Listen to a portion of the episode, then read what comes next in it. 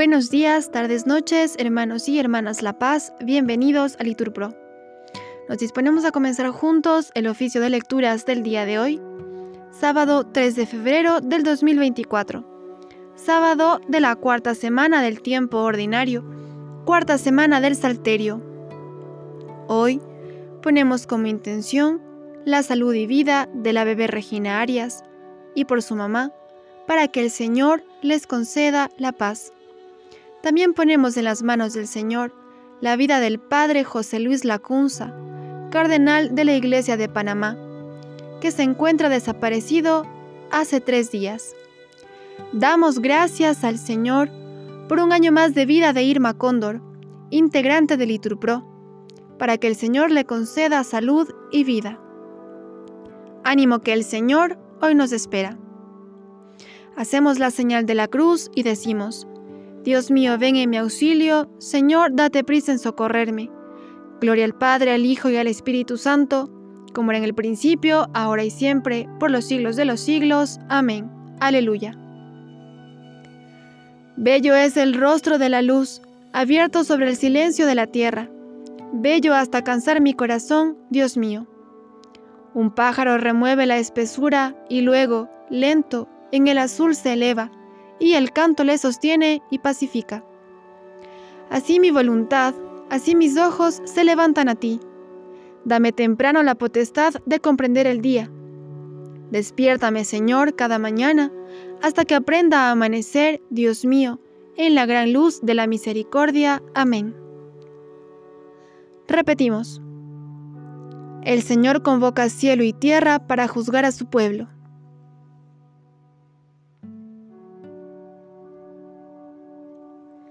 El Dios de los dioses, el Señor habla, convoca la tierra de oriente a occidente. Desde Sión, la hermosa, Dios resplandece. Viene nuestro Dios y no callará. Lo precede fuego voraz, lo rodea tempestad violenta. Desde lo alto convoca cielo y tierra para juzgar a su pueblo. Congregadme a mis fieles, que sellaron mi pacto con un sacrificio. Proclama el cielo su justicia, Dios en persona va a juzgar. Gloria al Padre, al Hijo y al Espíritu Santo, como era en el principio, ahora y siempre, por los siglos de los siglos. Amén. El Señor convoca cielo y tierra para juzgar a su pueblo.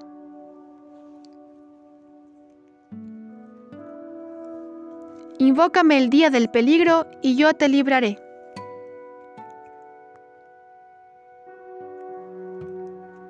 Escucha, pueblo mío, que voy a hablarte Israel, voy a dar testimonio contra ti. Yo, Dios, tu Dios. No te reprocho tus sacrificios, pues siempre están tus holocaustos ante mí.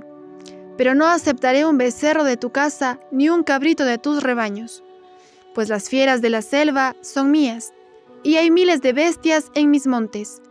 Conozco todos los pájaros del cielo, tengo a mano cuanto se agita en los campos. Si tuviera hambre, no te lo diría pues el orbe y cuanto lo llena es mío. ¿Comeré yo carne de toros, beberé sangre de cabritos?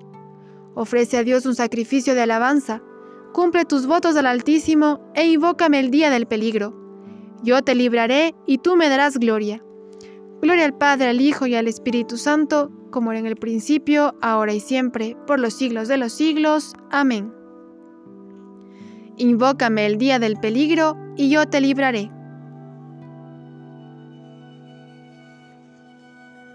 El sacrificio de acción de gracias me honra.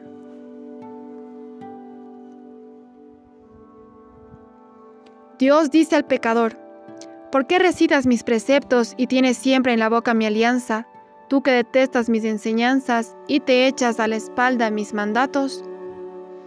Cuando ves un ladrón, corres con él, te mezclas con los adúlteros, sueltas tu lengua para el mal, tu boca urda el engaño te sientas a hablar contra tu hermano, deshonras al hijo de tu madre. Esto haces, y me voy a callar. ¿Crees que soy como tú? Te acusaré, te lo echaré en cara. Atención los que olvidáis a Dios, no sea que os destroce sin remedio. El que me ofrece acción de gracias, ese me honra. Al que sigue buen camino, le haré ver la salvación de Dios. Gloria al Padre, al Hijo y al Espíritu Santo, como era en el principio, ahora y siempre, por los siglos de los siglos. Amén. El sacrificio de acción de gracias me honra.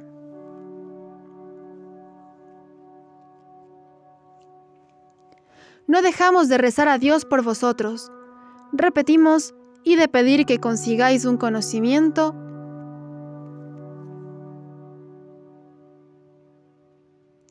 perfecto de su voluntad.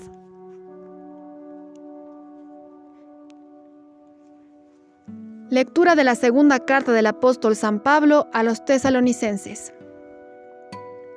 Por lo demás, hermanos, rezad por nosotros, para que la palabra de Dios siga el avance glorioso que comenzó entre vosotros, y para que nos libre de los hombres perversos y malvados, porque la fe no es de todos. El Señor que es fiel, os dará fuerzas y os librará del maligno. Por el Señor, Estamos seguros de que ya cumplís y seguiréis cumpliendo todo lo que os hemos enseñado. Que el Señor dirija vuestro corazón para que améis a Dios y tengáis la constancia de Cristo. En nombre de nuestro Señor Jesucristo os mandamos, no tratéis con los hermanos que llevan una vida ociosa y se apartan de las tradiciones que recibieron de nosotros. Ya sabéis cómo tenéis que imitar nuestro ejemplo. No vivimos entre vosotros sin trabajar Nadie nos dio de balde el pan que comimos, sino que trabajamos y nos cansamos día y noche, a fin de no ser carga para nadie. No es que no tuviésemos derecho para hacerlo, pero quisimos daros un ejemplo que imitar. Cuando vivimos con vosotros os lo mandamos. El que no trabaja, que no coma. Porque nos hemos enterado de que algunos viven sin trabajar, muy, muy ocupados en no hacer nada pues a esos les mandamos y recomendamos por el Señor Jesucristo, que trabajen con tranquilidad para ganarse el pan. Por vuestra parte, hermanos, no os canséis de hacer el bien, y si alguno no hace caso de lo que decimos en la carta, señaladlo con el dedo y hacedle el vacío, para que se avergüence. No que lo tratéis como a un enemigo, sino que le llaméis la atención como a un hermano. Que el Señor de la paz os dé la paz siempre y en todo lugar. El Señor esté con todos vosotros. La despedida va de mi mano, Pablo. Esta es la contraseña en toda carta. Esta es mi letra. La gracia de nuestro Señor Jesucristo esté con todos vosotros. Amén. Palabra de Dios. Respondemos, te alabamos, Señor. Al recibir la palabra de Dios, la acogisteis no como palabra de hombre, sino cuál es en verdad como palabra de Dios. Habéis escuchado la palabra de verdad, el Evangelio de vuestra salvación. Lo acogisteis no como palabra de hombre, sino cuál es en verdad como palabra de Dios.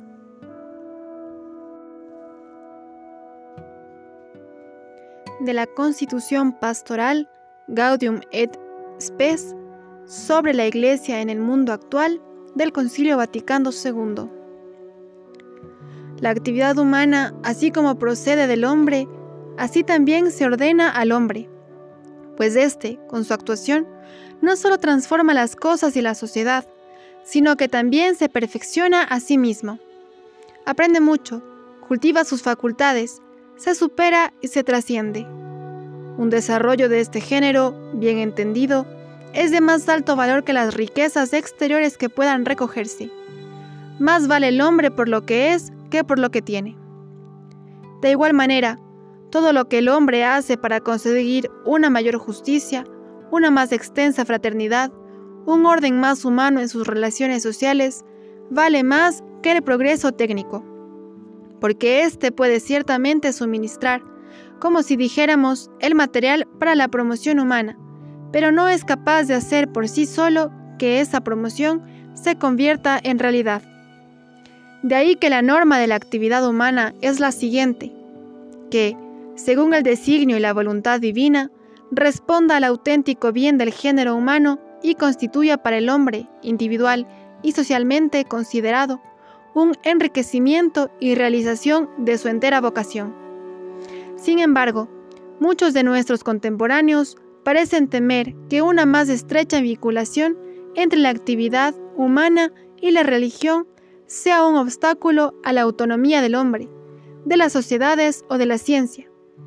Si por la autonomía de lo terreno entendemos que las cosas y las sociedades tienen sus propias leyes y su propio valor, y que el hombre debe irlas conociendo, empleando y sistematizando paulatinamente, es absolutamente legítima esta exigencia de autonomía, que no solo reclaman los hombres de nuestro tiempo, sino que responde además a la voluntad del Creador.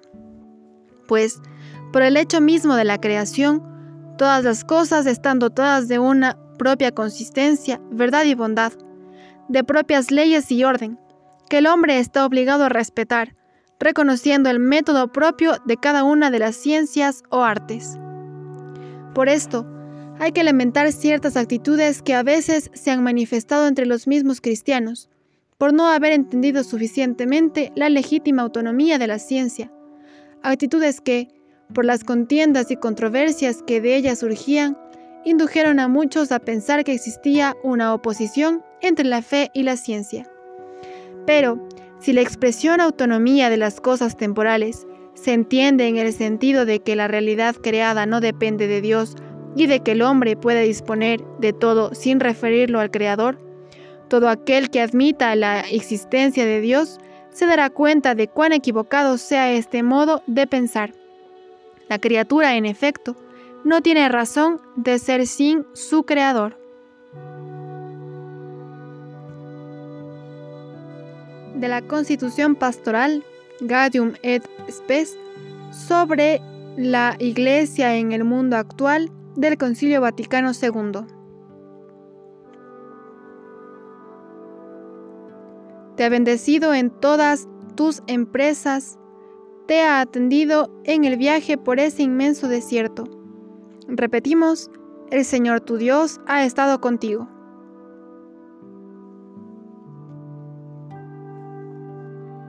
Te ha educado como un padre educa a su hijo. Repetimos, el Señor tu Dios ha estado contigo. Oremos. Señor, concédenos amarte con todo el corazón y que nuestro amor se extienda también a todos los hombres. Por nuestro Señor Jesucristo, tu Hijo, que vive y reina contigo en la unidad del Espíritu Santo y es Dios, por los siglos de los siglos. Amén. El Señor nos bendiga, nos guarde de todo mal y nos lleve a la vida eterna. Amén. En el nombre del Padre, del Hijo, del Espíritu Santo. Amén.